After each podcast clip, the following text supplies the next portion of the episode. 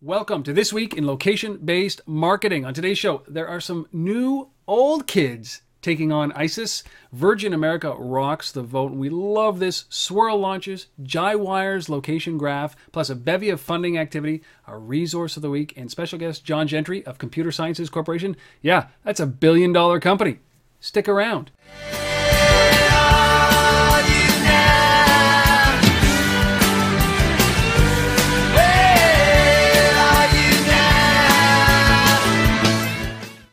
Welcome to episode number 91 of This Week in Location Based Marketing. We are filming this live between Asif and I on Sunday night, August 19th, 2012. My name, Rob Woodbridge from Untether.tv from Ottawa, Ontario, Canada, home of the gold medal winning trampoline artist, of whose name I cannot remember. With me, as always, from his hometown, Toronto, Ontario, Canada. Take it from here, Asif. Asif Khan from the uh, Location Based Marketing Association. Um, you know, uh, still in Toronto temporarily, uh, leaving in the morning. Um, but yeah, you can find us at the LBMA, T H E L B M A dot com, or on the Twitter.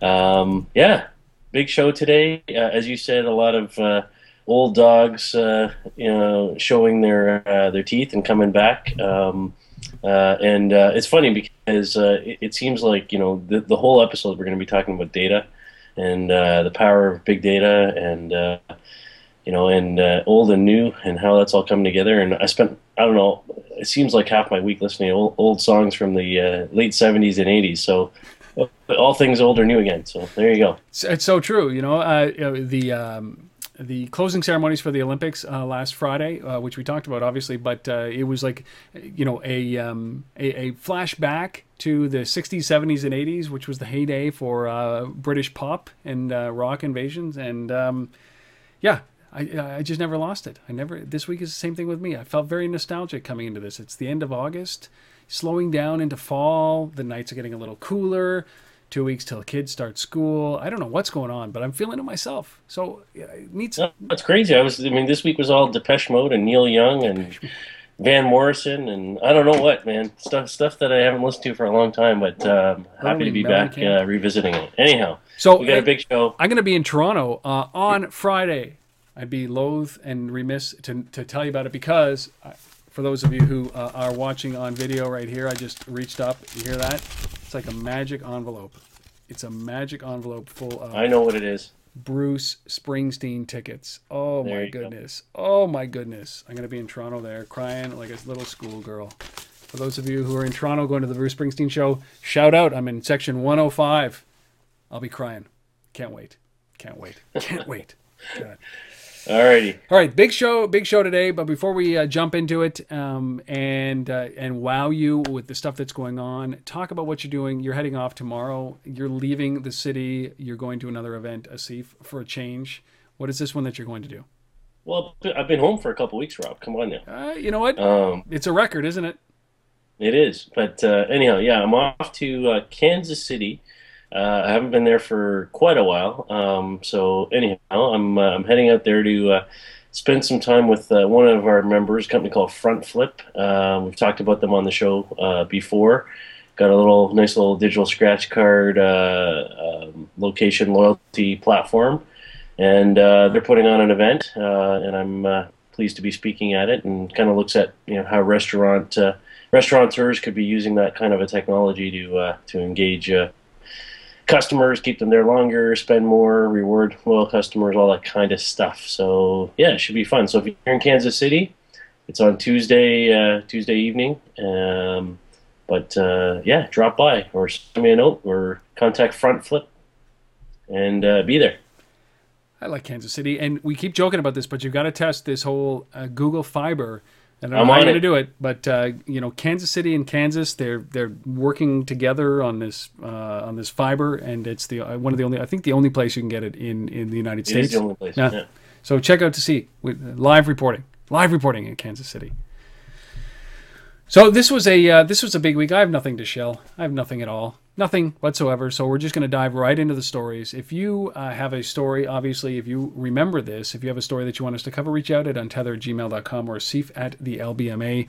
We'd love to hear your stories, and please, please, please subscribe to this podcast in iTunes. Give it a five star rating. We would love it if you did that. That'd be great.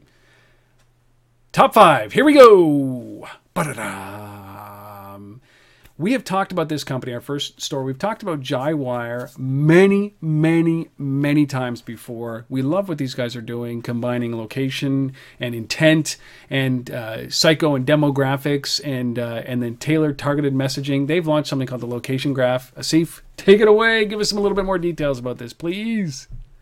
Yeah, I mean JiWire's uh, you know a, a, big big big player in the location ecosystem um, especially around wi-fi um, hotspots helping monetize those hotspots by delivering uh, you know uh, advertising. But at the end of the day these guys are a data company. And um, you know location graph is is, is a cool uh, cool new service that basically you know sort of takes all that data they've been collecting for for years and years. Apparently uh, they profiled 500 million uh, devices. That's how many devices have connected to uh, Wi-Fi uh, hotspot locations that uh, JiWire has been uh, uh, associated with. Um, and, and, and over that, they've created 3 billion location data tags. So they have this massive database, um, and, and it's constantly, you know, sort of growing and um, you know so there's just all this data there that they can look at and they can say okay well this this particular device the ip address of this device so it's not specific to you know we don't know the name of the person necessarily or their phone number or anything you know that specific but we know the device uh, id and what they're doing is is they're saying look you know we see this device you know showed up at uh, at laguardia airport and then they went to a starbucks and then they went to this particular place and they've connected to networks, you know, in each of those places, so we can sort of track their preferences on the kinds of things that they do. And then we, we, we see that same device goes to a Starbucks, you know, three times a week. Um, you know, so we can infer certain things from the data, from the data that way. And that becomes quite valuable for advertisers and marketers that want to reach, uh, you know, specific demographics. It just gives that additional level of targeting. So, so this is cool. It's purely around locations, uh, you know, where people are going. So I love it. Um, the other thing I should say too um, is JiWire. You know, as good as these, as these guys are, and as and as, and as uh, big a player as they are, you know, they're not without their uh, without their challenges. The CEO um, uh, uh, stepped down, uh, I guess, a couple weeks ago now. David Staas, who was running marketing, uh, is currently filling that role as the as the interim CEO. So um, you know, they have some challenges on the leadership side. I'm sure they're they're addressing it, but at the same time they're not standing still. They're going out and they're uh, continuing to push uh, push the envelope with things like location graph.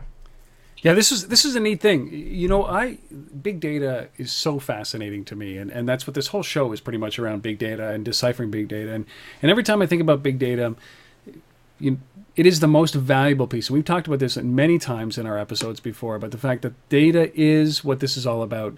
It doesn't matter how you enable anything else, but it's the data that you receive that is much more valuable than anything else. It's patterns, it's pattern recognition. That's why I think that the most the most valuable company on the planet, except for Amazon, they're retailers, but the most valuable planet uh, uh, for us in, in the country, anyways, in Canada, is Interac, the debit guys. They understand. They're up there with the credit card companies. They understand our, our, our purchasing patterns.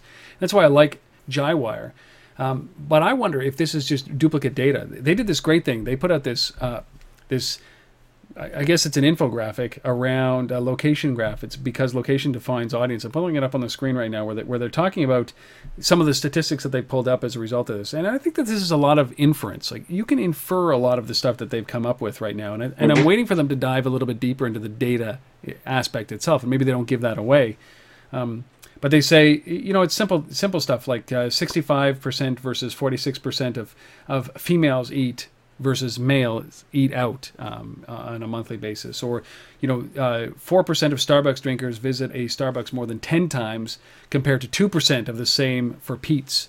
Uh, for Peet's drinkers, and then it, it, gets a little bit more, you know, a little bit deeper. The one statistic that really, really I loved, I loved this stat. I can't tell you how much is it.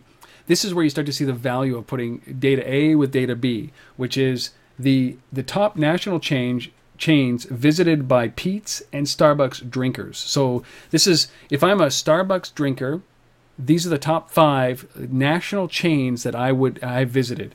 Number one, mm-hmm. Bank of America. Number two, Subway. Three, Citibank. Four, Chase Bank, and five, McDonald's. Peet's. The top five are Wells Fargo, U.S. Bank, Subway, 7-Eleven, Starbucks Coffee, which is pretty funny.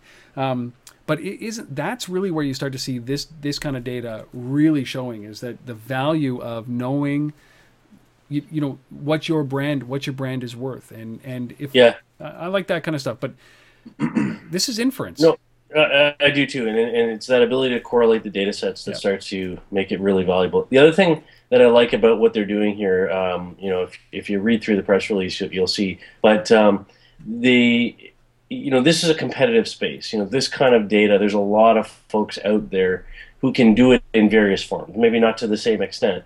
But rather than uh, JiWire going out and saying, you know, we've got this thing, it's, it's location graph, here's what it can do for you, it's a premium service, um, and you're going to pay a lot more for it. They're not doing that. In fact, they're just building it into every product that they already sell, and it's just included in, in what you're getting. So they're not they're not holding it out as some you know, a secret sauce, special thing, you're going to pay 10 times for. Um, they're just building it into into all the offerings they currently have because it's a competitive market. Yeah. They, they want to stay ahead.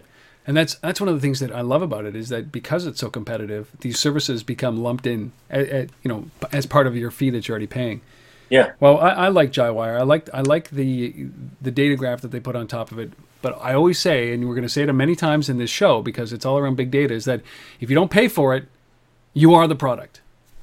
Right? That's the adage. If you're not paying for it, you are the product. That's why everybody likes to use Facebook, but everybody likes to complain. You are the product unless you pay for it. So this this is pretty cool. Check out JiWire at jiwire.com. J I W I R E.com.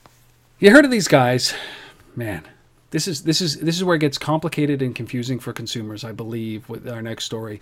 You've heard of these guys. Uh, all the major credit card companies are getting together. They formed this payments service called ISIS. They announced that they haven't launched anything. So what do the retailers do? Some of the biggest brands in retailing do. They say, hey.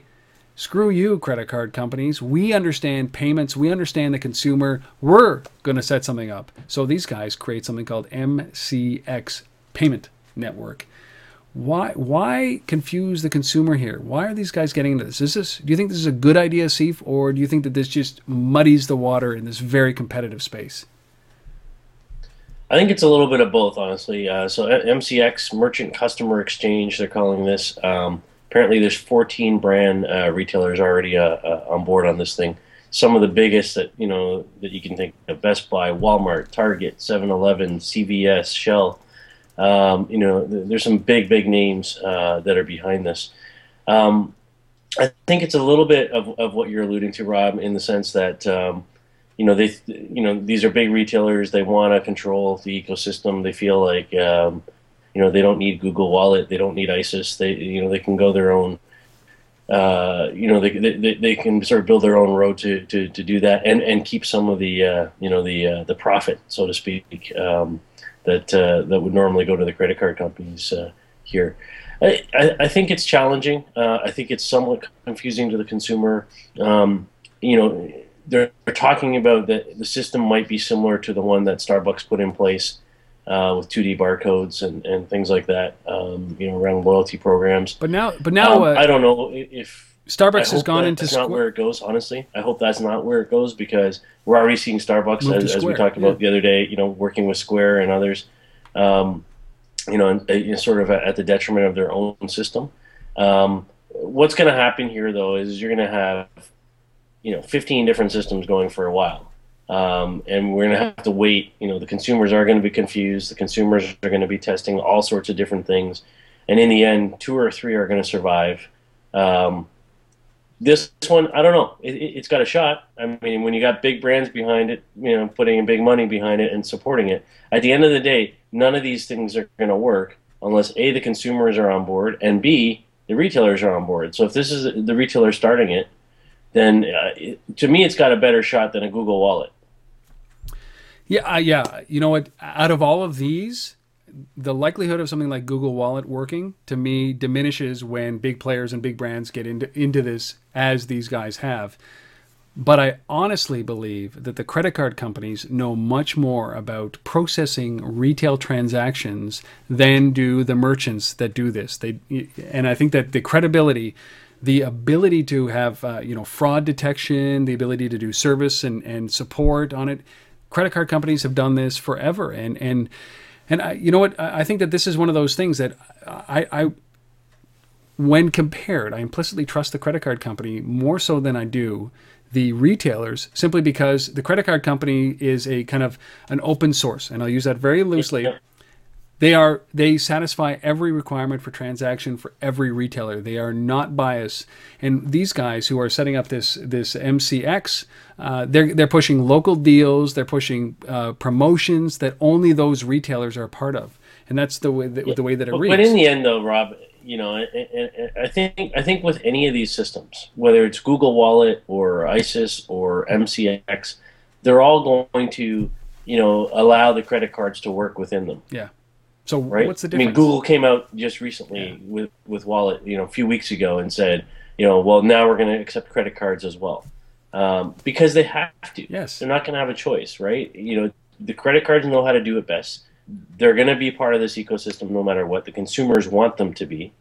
Um, so I think it's great that the retailers are coming out and saying, "Hey, we're, you know, we want to do this. We want to control the you know the ecosystem a little bit." That's fine, um, and they can do it. They're the big retailers, um, but in the end, they're also going to have to support the credit cards. Hundred percent they're going to have to support everything. So it just comes back down to who owns the who who is the most powerful beings, who are the most powerful beings in this space, and it is the folks at the end of the line who actually process those transactions. And it isn't Square, it's the credit card company.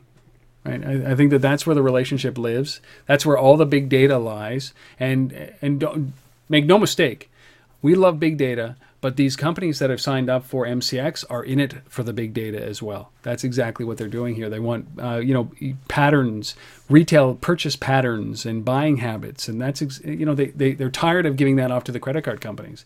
So this is this is an interesting play, but you know, for the poor consumer, you know, you got Tap and Go, you got PayPass, you got PayPal working, you got Square, you got all yeah. these, you got ISIS, you got Google Wallet. It's like, look, man, I, it's not that confusing to pull out cash because cash really is the easiest, the lowest common denominator and the easiest thing to pay with. And man, I hope that we get this right, but I think that we're going to end up consu- confusing the average consumer and and actually hurting this industry. But I can understand why they don't want to give it up. It's going to be massive. It's going to be a massive space to play in. But ultimately, the retailers. I mean, their number one revenue generator is selling goods, so they should just eh, help facilitate that. But I don't know where you can find any more information. I can't find a website for MCX. They've announced it. They haven't announced a date for release. They haven't announced anything else. But uh, I think that this is, uh, I, I, guess, just search MCX payment. There's a bunch of stories floating around. Yeah. Yeah. it's an interesting, interesting time for retail. That's for sure. These guys are. Uh, it's tough. It's tough. And I think we're gonna sit back at the end of this in a couple of years. Let's see for three years, maybe four years, and we're just gonna realize that this is just another way to pay right? No big whoop. This is sure. just another way to pay, right? Yeah, and and and, and we'll have many. You know, yeah. they're not going to go away. Like I said, uh, you know, there might be twelve of them today, and we'll end up with two or three, but they're, they're still going to be there. I just, you know, I, credit card companies are going to be there. I always wonder: is is it just you know, cash is so hard to uproot. Cash is, is so hard to uproot because it's just a, a, a universal, simple mechanism for payment. And we just have to think beyond cash as a replacement. So, uh, you know, I'd hope that these guys are at least thinking a little bit innovative around what they're doing. So, MCX Payment Network, huge retailers, Walmart, 7-Eleven, these these guys are big. Speaking of big, hey, heard of this company called Amazon? Yeah, once or twice, but but a, a thing from them. Uh, yeah, one or two things. Yeah, I think everybody on the planet has bought one or two things from Amazon. Well, uh, they have this thing called Amazon Local, which we know is their kind of Groupon competitor, right? Uh, local is is the way to go, and you know one of the things that they probably saw was looking at Groupon and realizing this massive workforce that they need to be able to create in order to support that local initiative. So they partner with Yellow Pages. I thought they were out of business. Are they still around? Oh no, they're still there. They're still kicking. Um, you know, I actually like this deal. Um, I, I, think it's kind of, I think it's really quite, um, quite good for Amazon actually. So, when you think about this, um, the Yellow Pages is uh, isn't going anywhere. Um, I mean, as a print publication, it's going, you know, it, it's it's dying. Um, you know, both uh, in Canada and in the U.S. and I'm sure in many other parts of the world. But um, you know, the digital side of that business, you know, the the need for business listing information um, doesn't go away. Uh, people still need to be found. We still need to find their phone numbers. We still need to find their URLs. You know, all that information that you know YP uh, has is is uh, is invaluable. But how they get that information is, is really the, the key to this deal. And when you look at the history of Yellow Pages or White Pages or any of that kind of stuff, but Yellow Pages in particular, they rely on a massive sales force. You know, people working phones, working, you know, uh, you know, knocking on doors at businesses, convincing them to put a listing in the uh, in the print book or online now. Um, and it's that sales force that Amazon's trying to tap into here. So what they're saying is, is look, this is an expensive business. You know, sourcing deals, getting local businesses to to do deals, to do Groupon type things. Um, you know, is a challenge, and you know, to ramp up to that size, to, to hire that many people to go out and sell all those deals, is not something that uh, you know it, it, makes sense for Amazon. So, you know, why not you know leverage an existing workforce at YP that uh, that's already doing it anyways? Uh, you're already knocking on those doors. You know, why don't you go sell uh, you know find us deals as well? It just makes sense. Yeah, this is this is like a match made in heaven, um, and Groupon must be looking at this thinking, why, why, why, why, why, um, why? You know, this is this is an interesting play. I wonder how uh, Yellow Pages are getting paid. Do they get a referral fee? Do they get uh, you, you, know they get paid on closing? This is an interesting thing because they have Yellow Pages also is into the you know daily deal space. They have a very small uh, site that does daily deals as well. But I wonder how they're making money on this and why they benefit. Uh, I mean, they have people sitting on the bench selling locally this seems like a yeah, no-brainer. I mean, you got to think that uh, every time they source a deal, they're getting a, a piece or right. um, or at least some kind of you know flat fee for per deal source because you know those individual salespeople, it's got to be part of their uh, their comp plan going out and uh, and pushing this stuff. So um, yeah, some way somehow you know they're, they're making uh, they're making a good piece of this. Um, you know, it, it, I, I, like the deal. I'll, I'll, just leave it at that. What about what about this whole thing? Like you know uh, Amazon has Amazon Local, but they've also invested a whole chunk of change, a huge amount of money into Living Social, like hundreds of millions of dollars into Living Social. Why? Why have two of these things? Like, why, why not just focus on one of them? Like, why not just pick up Living Social and put it into Amazon fully, or just give up on Living Social and, and use you know Amazon Local? I, I, it's tough for me to, to understand this this kind of uh, strategy from Amazon. Although it must be brilliant yeah, because I think that's a great question. I mean, so they own about a third of, of Living Social uh, based on uh, on previous investments. Uh, you know, Living Social is the the number two uh, player to Groupon in, in the marketplace today. So, um, I think it's different. I, you know, I think I think when you look at Amazon's market today, you know, forget about the local part. Just look at Amazon as a business you know, we, we all know their business. We all know, you know, where they come from, you know, selling books and, and you know, electronics and, and, you know, those kinds of things. Um, and, and serving uh, in many respects as a, uh, um, you know, a, uh, a competitive marketplace for, uh, to, um, you know, Best Buy and places like that when you're, when you're in store uh, for, for price comparison. You know, that's the business that they're, that they're known for. And I think, you know, their investment in Living Social is basically saying, you know, we're here. We recognize the daily deal business is uh, is is a growing business. Uh, we wanted to play in it. Um, it didn't. I, I don't think you know. Honestly, I don't. I don't see the correlation between local deals um, in, in, Living Social as a brand and and Amazon. I don't see those two brands fitting together. So I think there's a brand conflict. Um, they're, yeah. they're not the same thing. Um, you know, going out and getting a deal on a uh, you know on a DVD uh, or on a book or on a uh, you know a uh, the latest uh, you know Wii game. Um, that doesn't that doesn't fit in Living Social or Groupon's model. I don't think. Um, and and and vice versa. I think going and, and pushing a um, you know a deal to the uh, to the spa to the Amazon customer, I'm not sure the correlation there either. So, Amazon local, okay, fine. You could argue that you know why not use Living Social to source the deals for Amazon local. Don't have a good answer for that. No. Um, you know, to, to me that makes sense um, because you already own a piece of the business. But I guess maybe, maybe are they targeting two different audiences with this? Is, yeah, is what you're saying? That's the only thing I can think. Yeah. Amazon local, obviously, I don't I don't have access to it. It's unavailable uh, in Canada, um, so so I, I can't really do that comparison like I can with Living Social. So you know, it's if fun. you're there and you're listening and you use Amazon local, you know, maybe it's just two different audiences, maybe it's two different types of deals that they're sourcing. I don't know. I've read uh, I've read reports that came out kind of when uh, Living so or Amazon uh, Amazon uh, lo- local kind of flared up is that a, a, lot of these deals were sourced by Living Social and then uh, Amazon started this after that. And you know a lot of the deals that came in through Living Social and ended up on Amazon local. And then they built their own sales force around that. And now they're par- partnering with Yellow Pages. I wonder if this is a a um, an indication of, of a future um, you know relationship or strains with Living Social is that maybe Living Social now is put behind Amazon and they're going to focus on this and they've learned their lesson. Whatever the $25 million investment or $30 million they did was a learning. Uh, and now they're building uh, Amazon, uh, Amazon local.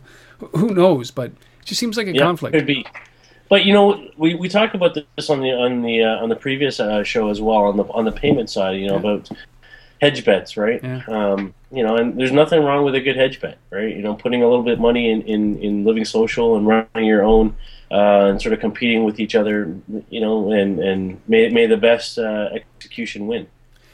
Yeah, I'd, ha- I'd hate that. You know, it's a uh, who do you pick? It's like you got two kids. Hey, I'm going to go with this one. Yeah. Well, if you are a living social or an Amazon local user, you know the difference. We don't. Reach out, correct us, let us know on tether at gmail.com or seif at thelbma.com. All right, now this fourth story is one that we both really like. Partly because like I got a man crush on Richard Branson. God, love that guy. But who doesn't? Well, the guy had tea on top of a hot air balloon floating in the sky. How can you and he's taking people to space. God love him. He is uh, commercializing space. Space, and I actually, the, the guy, one of my primary investors, one of the majority owners in this company that I ran called Rove. His name is John Criswick. He runs Magmic Games right now. He bought a ticket for Richard Branson. He's going to be blasting off from the Mojave Desert sometime, maybe next summer or the summer after that.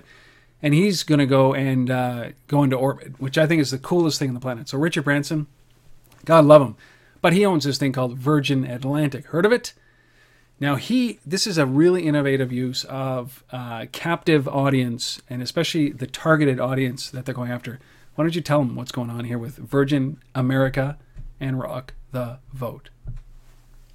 Yeah, I mean, I absolutely love this initiative. Uh, Rock the Vote is a is a group that's uh, you know focused on signing up new uh, new voters. You have a big uh, election coming up in the U.S. Obviously, uh, we've been tracking that and seeing, you know, all with uh, Romney and Obama and the back and forth, and who knows what's going to happen. But what we do know is, is uh, it's always important to uh, exercise your uh, your right to vote, and uh, and so Rock the Vote is a group that tries to get people registered and, and, and get them out um, to actually vote and participate in in in the electoral electoral process. So what they've done is um, they decided to go where the people are, so to speak, fish where the people are, uh, so to speak. And uh, while you're on uh, on a plane, a Virgin America plane, they are basically running a campaign on the in-flight entertainment system um, that um, puts up a QR code, and you can scan this QR code, and then it takes you to a voter registration page um, that you can fill out and and, and kind of get signed up. Pretty simple, but really cool that they're doing it while you're in this, you know, sort of mode of you got nowhere to go. You're sitting in your seat on a plane. The thing comes up on the screen. Uh, you know, you're a captive audience, and I, I, really like it. It's a it's a perfect location to uh, to to track people down. You've got them captive. Most, you know, you're watching movies, whatever it is that you're doing. I totally agree with you here.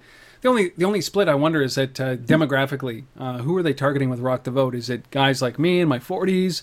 Is it guys that are 18? Have any ideas about that? Well, uh, you know, what's the what's the demographic of people who fly Virgin America? I mean, is the question. Right? And I think you know I've flown it a couple times. Uh, we used to have um, you know a uh, a route from Toronto to uh, San Francisco, which is no longer, unfortunately. I loved it. Um, you know, free Wi-Fi in the air, all that kind of stuff. Um, but I, I, would say it, it, it's generally you know skews slightly younger. Um, you know, it's a bit hipper, cooler uh, type of airline. Uh, you know, that's sort of what they go for.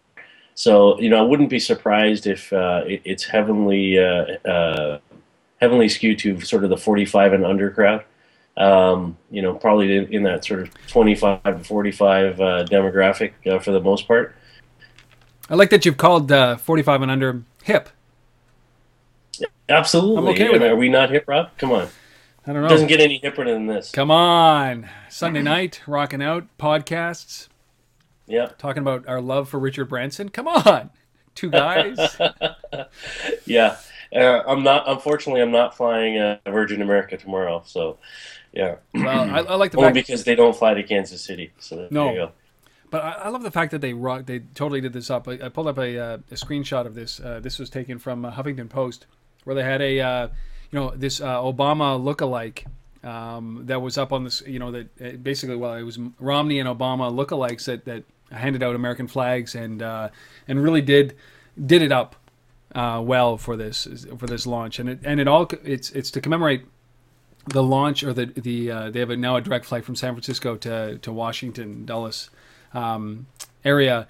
And uh, so they decided to do this, and I love I love it. Uh, you know, idle time, uh, mobile technology, uh, using in in cabin Wi-Fi to connect, register to vote. It's a perfect combination of timing and technology to drive some good. So go out and vote. That's all I got to say. You know, and as is typical with all things Virgin America, the marketing is is, is fantastic, yeah. right? So you know, the the tagline around this is "Join the Mile High QR code QR code club.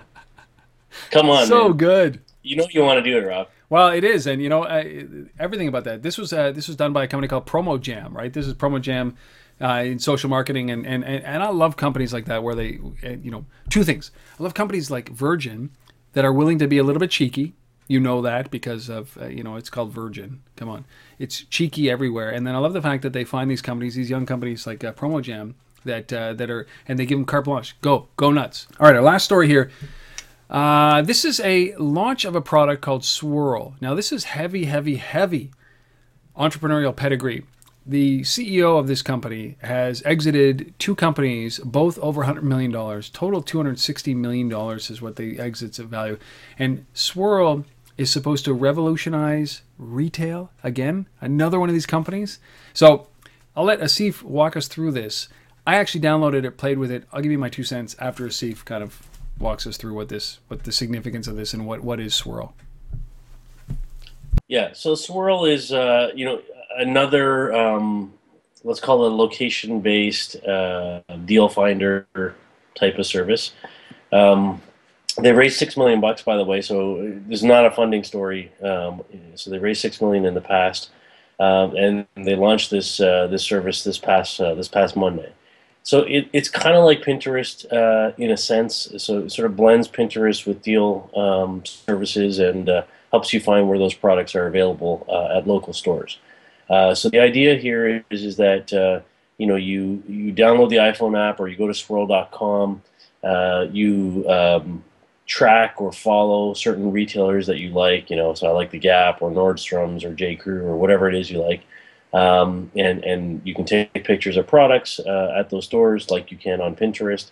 Um, there's about 220 retailers on board uh, on this uh, so far. Macy's, uh, uh, Nordstrom, Saks, etc.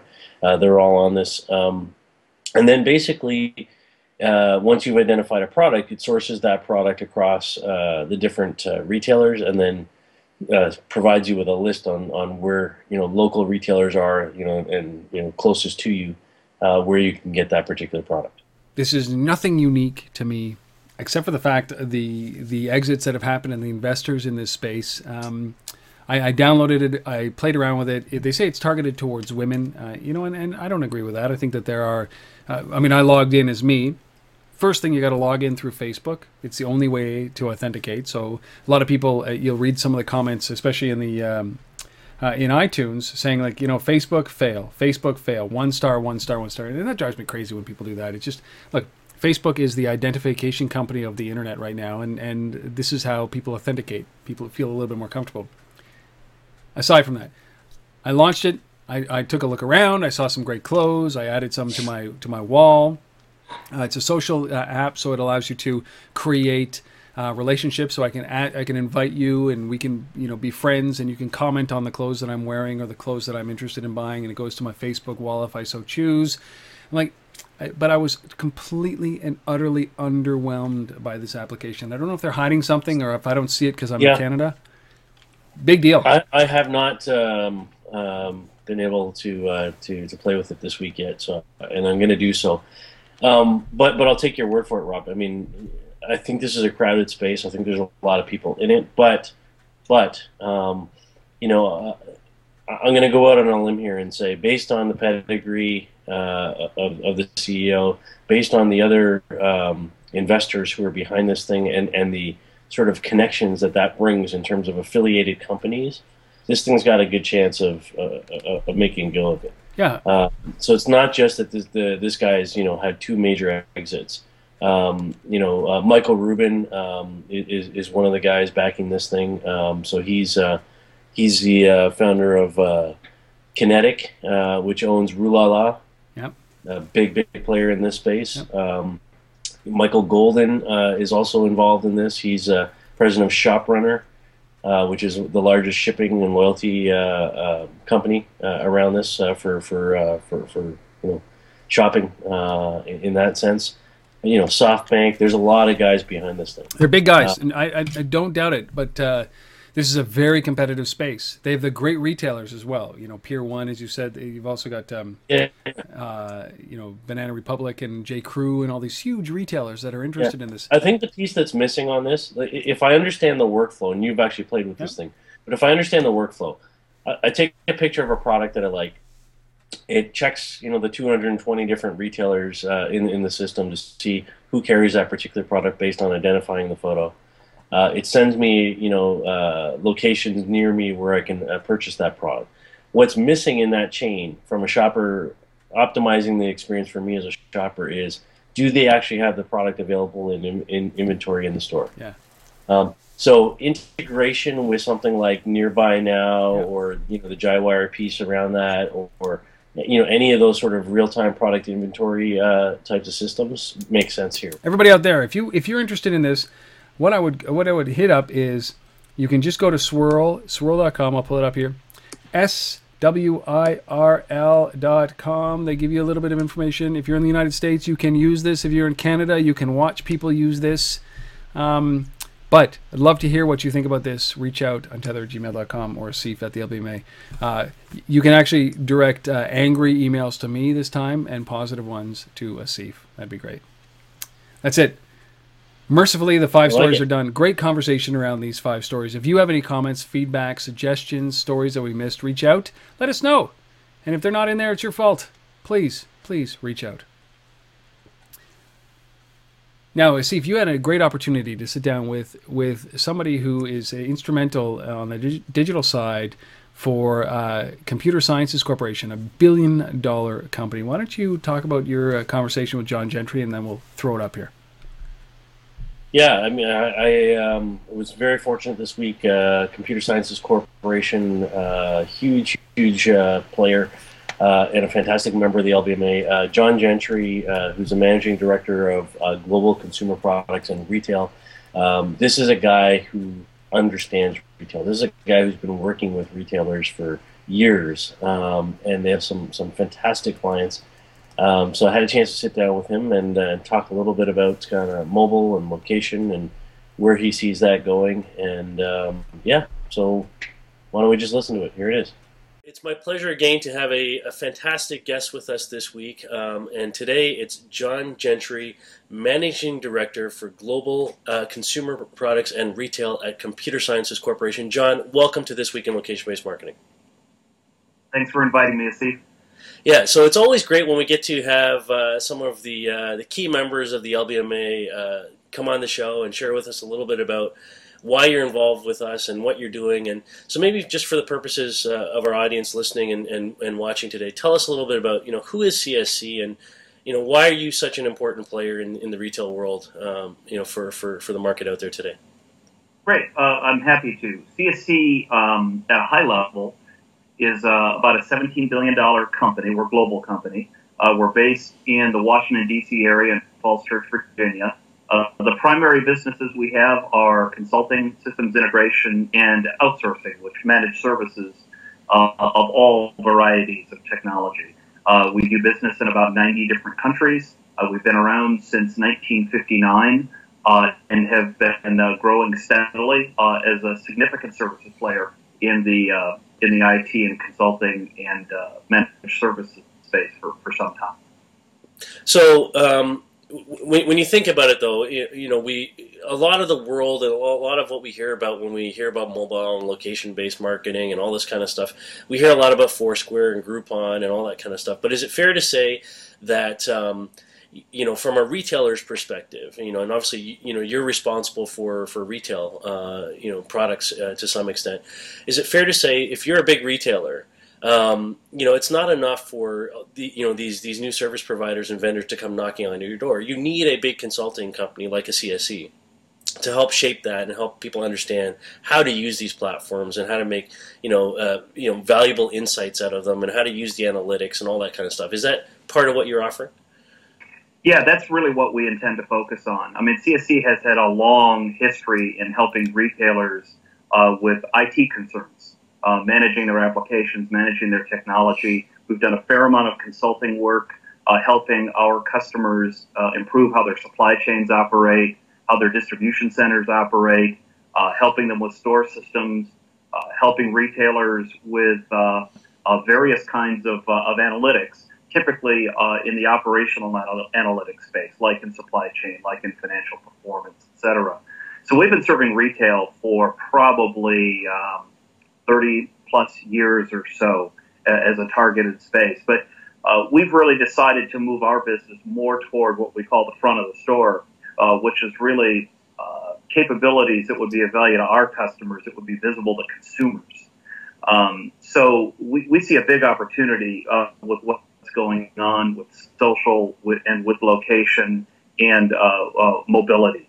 Specifically, you know, CSC comes forward with lot of um, practical experience helping customers operate better. Uh, right, so we wouldn't typically be in the space to to help a customer build a Foursquare, for example. Mm-hmm. Um, they're they're vital and important applications that are out there, but the way CSC sees those is as ways to capture information about how consumers behave, people who want that information uh, shared because we think with all of these different sources of, of what people do and where they do it, it's going to create a mountain of uh, new knowledge that will help our customers, the retailers, figure out how to do better as a business. For example, if they can take a look at the data that comes from Foursquare, from Facebook, from uh, any kind of digital commerce experience, and they can pull that together and maintain some level of customer identity, they kind of know who John Gentry is or who Asif is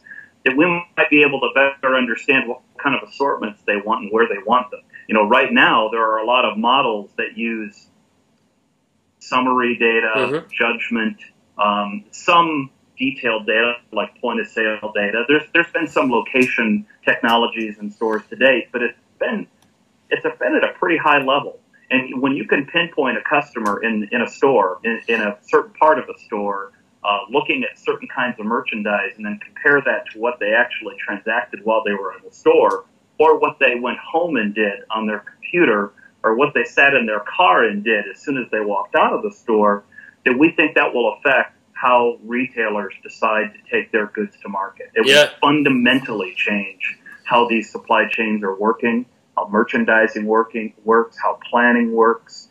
Uh, so we think that all the all these technologies out there will really drive a lot of operational change in our clients. So, so if I could sum that up, I mean, I mean, I think what you're saying is is that you know all of these great you know platforms that are emerging are fantastic, um, and yet uh, you know they're all generating huge amounts of data, um, and somebody's got to make sense of that data. And, and, and, it's not just the, the data that comes out of one platform or another. It's about starting to correlate these data sets for you know better informed decision making, better planogramming exercises in stores.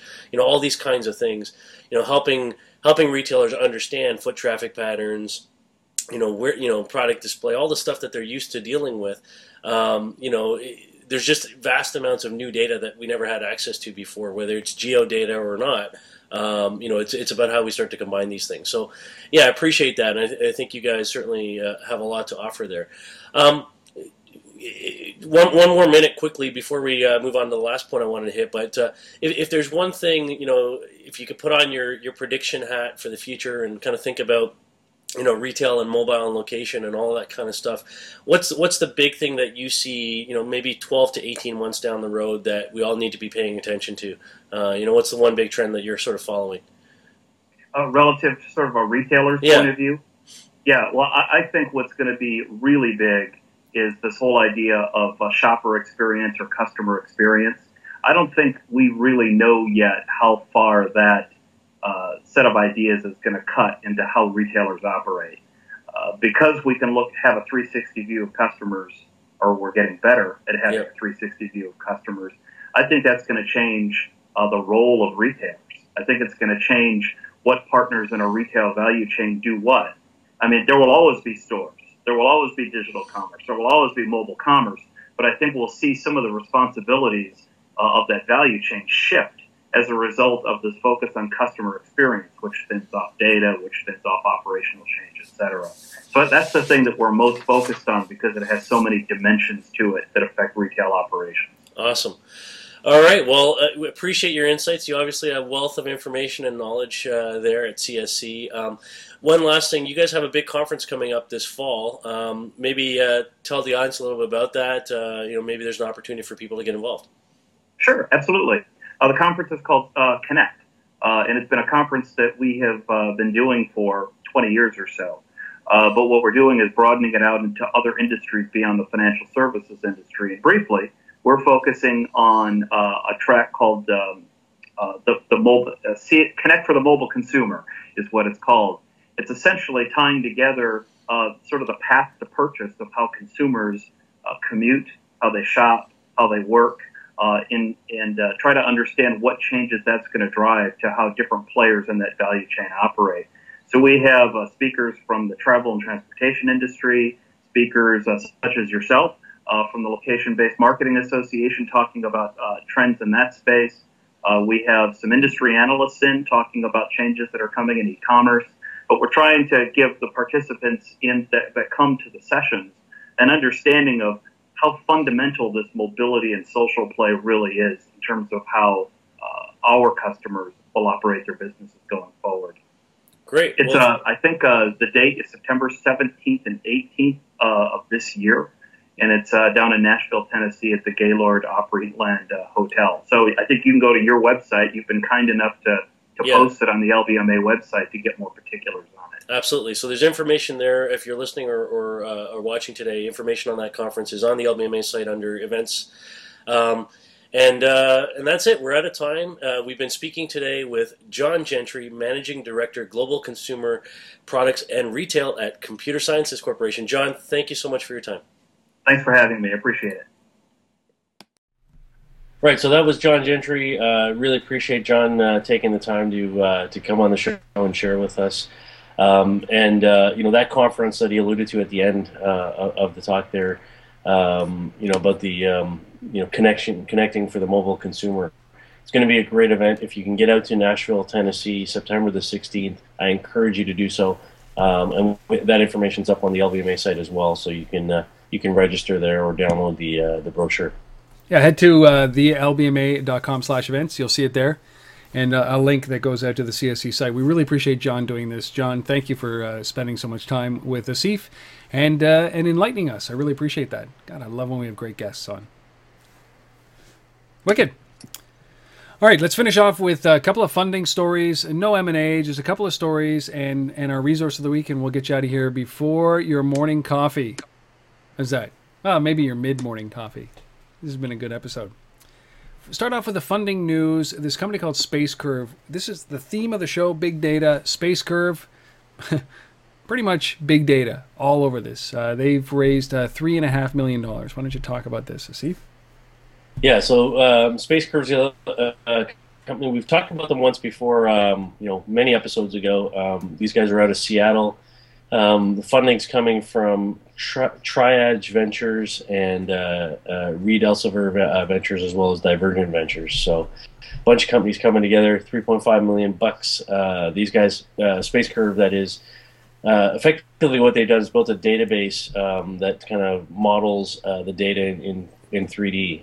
Um, so this is 3D data around physical locations, building roads, objects, uh, all that kind of stuff. Um, they had previously announced uh, 2.7 million in funding, so you know some additional capital to uh, kind of grow it out a little bit, maybe hire some people.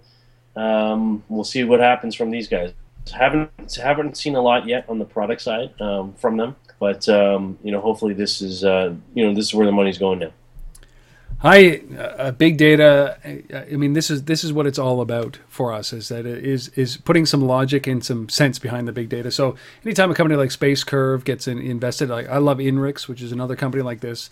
Um, yes. Anytime a company like this gets invested in, I, you know that these are on the forefront. This is the innovator. This is the outcome of this data is uh, is going to tell such a great story, and uh, it might seem like bits, ones and zeros to everyone, but when you get in front of a data geek and they start talking to you about what they're doing, man, you start to see things in those ones and zeros that you couldn't have ever imagined, and that's what uh, that's what I love about SpaceCurve. That's what I love yeah, about and. And remember, we're, we're only at the sort of the forefront of uh, you know, so where, where all this location data is going. So if you're if you're out there building apps or you're you know a uh, urban planner or city planning mm-hmm. guy and you're thinking about what you're going to do um, you know as far as leveraging uh, you know this kind of data it's guys like SpaceCurve and Inrix yep. that you're going to want to be yep. talking to to kind of uh, have access to great databases. This so. is this is we're witnessing the development of the Internet of Things. The era and the age of pervasive computing is uh, starting right here, starting right now, and these guys are at the at the well at the beginning of this curve, I think, certainly. So they raise three and a half million dollars, which is not nearly enough. And my guess is they'll be going out for many, many, many, many, many, many more millions of dollars. Second story around the funding is a company called Location Insight. Now, these guys we've talked about as well, closing $5 million. Uh, this is a, this seems to be like a buyout um, uh, investment, but uh, Location Insight, what do these guys do? So these guys are a big player in uh, in local search uh, marketing. Uh, so they, they have you know some some interesting uh, tools for optimizing local search. Um, you know, getting people to the top of the of the search rankings. Um, uh, you know, and, and, and, it's a big space because when you when you think about local search um, and you think about how that correlates with you know all the other data that we're that we're collecting, uh, whether it's you know directory information, Google Places data, mapping data you know all that stuff related to businesses um, you know and how all that fits together when you think about search um, from a local perspective you know and then layer in facebook and twitter and foursquare and all the other things about your business you know it's a huge problem. So you know this is a problem that you know i've talked about many many times on the show but this whole idea of you know this growing um, wealth of information around an individual local business um, the numerous services that are emerging around um, you know where you have to list your business whether it's you know you're, you're listing on foursquare you're listing in google places or latitude you're listing on facebook you're listing in yellow pages you're listing here i mean there's 17000 places you got to manage your listing and profile you know so how does that affect search rankings how does that affect all that kind of stuff that's what you know location insight is uh, is business is all about so five million bucks coming from a group called United Communications Group. Um, Yeah, there you go. What else can you say? These guys, uh, they, they said it's for the management buyout of local search marketing business from uh, the InfoNow Corporation. So I think that this is a, a way to um, to uh, transfer ownership of uh, of uh, local uh, location insight. But this is it, it is it's a big challenge. These guys are right at the forefront. Um, and and local search, the I mean it is the golden pot at the end of the rainbow. This is what everybody is fighting for. Newspapers, uh, local media, it's all about local search. And uh, Google is right in the middle of this as well. So um, good on them. Local Insight, locationinsight.com. Locationinsight.com if you're interested in their services. That's it. So a little bit of money, $8.5 million dispersed. Many more deals. If you were part of this deal, if you have a deal coming up, reach out untether at gmail.com or asif at thelbma.com. We'd love to have you actually on. So instead of talking about it, well, we'll let you talk about it. How's that? Absolutely. God, we'd love it. All right. You could be the next John Gentry. Just think about that. You could. Well, I don't know. John did a good It's, job. it's hard to be John Gentry, Yeah, though. He's, he's pretty talented. Well, you could be the next somebody. Maybe not John, but that's the challenge out there. John did a good job. Well, let's uh, ju- finish this off with our resource of the week. This is a, I guess, a survey or an assessment of big data from JumpTap and around third-party da- data around targeting, especially within inside of their games, and the benefits of third third-party data. Okay, Asif, just turn this into English for all of us out there. What does this mean? Where JumpTap showing Well, I mean, quite simply, what this means is is that you know rather you know if if you've got a mobile app platform and you're running advertising in that app platform, um, you know simply targeting ads based on you know the usage of that app by itself and and the people who've downloaded that app and and where they're going is one thing. Uh, what JumpTap's are arguing here, and they've released this thing called the Mobile Stat Report. Uh, they do it every month, by the way. Um, what they're arguing is is is that by itself is okay. But when you start to combine that data, you know, the sort of the, the native app data, so to speak, with third-party data uh, around, you know, you know, what other people are doing, aggregating data from other sources, you know, you know, sort of like the stuff we were talking about at the very beginning of the show from Location Graph with JiWire's Location Graph. You know, this idea that I know that this device is going to Starbucks and then it goes to Best Buy and then it goes to you know Macy's and then it goes here uh, and it hits you know the Starbucks three times a week and all that kind of stuff. When you can grab that data from Location Graph, for example, I'm just picking that as an example, and combine it with you know native app data from whatever app, you know it's that correlation of third-party data plus native that starts to make you know um, click-through rates really really impactful for for advertisers, and that's what they're saying here. So they're, they're basically saying that you know when you combine you know and use third-party data, uh, you're gonna you're gonna get a huge bump. Uh, more than 50% of JumpTap campaigns included data targeting. They said uh, that's a 500% increase um, since January. So people people are, are seeing this and they're seeing uh, huge huge uh, uptakes in click-through. Hey, I mean, makes sense. It's like a Oh, third-party validation, right? Isn't it? Is this like third-party validation, basically? Yeah, Yeah. Well, I- I, mean, I like this when you um, when you can show this kind of a return on investment or impact, and that's exactly what these guys did.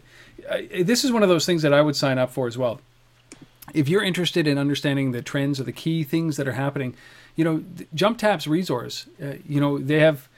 I mean, I just walked through them. I pulled it up on the screen here. If it still it still comes up, but uh, they have their mobile stat. As, as you know, as Steve said, it's it comes out monthly. But these are great reports when it comes to the assessment of things. Like they, they do browsers. This is part of their network. So all their statistics from their network they put into a report and offer it up for free. So if you're interested in trying to figure out, you know, what's coming, what the trends are, what it was, what the trends were, uh, this is something that I would definitely definitely sign up because these guys they understand uh, they're at the forefront of this. So just go to jumptap.com and uh, the resource, if you're looking for it, will be there. It's under mobile stat. It's at the it's at the top of their uh, navigation. Pretty cool. Great resource. excellent. All right. Well, uh, that, that's it for episode number 91. Uh, Asif is heading off to Kansas City. Uh, maybe picking a baseball game or something. Uh, the Royals down there. Hopefully, you got some time. I'm not sure about that one. But you know what? I, I was at yesterday. I was at the uh, in Toronto. Toronto I the FC. Yeah, I saw Toronto that. FC against Kansas City uh, game. Um, unfortunately, we did not win. Um, you know, it was kind of a strange goal. It was one uh, one nil game uh, for in favor of Kansas, but uh, it, well, I can't even say it was a legitimate goal. It was a deflection off of somebody and whatever. Anyways, And you you went. Uh, who did you go with? uh, just with the family. Oh, you did. Well, it's funny because I saw uh, John was there as well, obviously, because he's Yeah, uh, yeah, yeah, absolutely. Maple Leaf Sports and Entertainment. I just did a great interview uh, with him, a good hour with John McCauley, who uh, runs uh, the mobile side of, dig- of uh, Maple Leaf Sports and Entertainment. And so they own Toronto FC, the Toronto Maple Leafs, the Toronto Raptors, the Toronto Marlies, the Air Canada Centre, Leafs TV, Raptors TV. They, they own everything. Pretty much everything in Toronto is owned by them, except for the Blue much, Jays. except for the Blue Jays. Yeah. Maybe maybe they should own the Blue Jays the way that they're playing. Yay. All right, so we will be back next week for episode number 92. If you have anything to say, anything at all, reach out, on untetheredgmail.com or asif at thelbma.com. Subscribe through iTunes. We really appreciate it if you could do that. Give us five stars, and if not, let us know before you're going to give us one star. Don't don't uh, don't be angry. Um, just let us know, and we will change things. We will make sure if the episodes are too long, if there's not enough content, if they're too short. If you want these to be day long episodes, we'll do that. We'll do that just for you, Asif and I. Just live stream our lives. Um, we really appreciate John Gentry coming on from Computer Sciences Corporation. If you have a story to tell, we'd love to help you tell that. So you can either come on as a guest, come on as a sponsor, whatever you want to do. We are here to spread the good word of location based marketing and its impact on business. So we really appreciate that. And I guess until episode number 92, right, Asif? Absolutely. Which will Have be a great week. two everyone, days after Bruce Springsteen. Uh, we'll see you next week. All right, everybody. Asif, safe travels.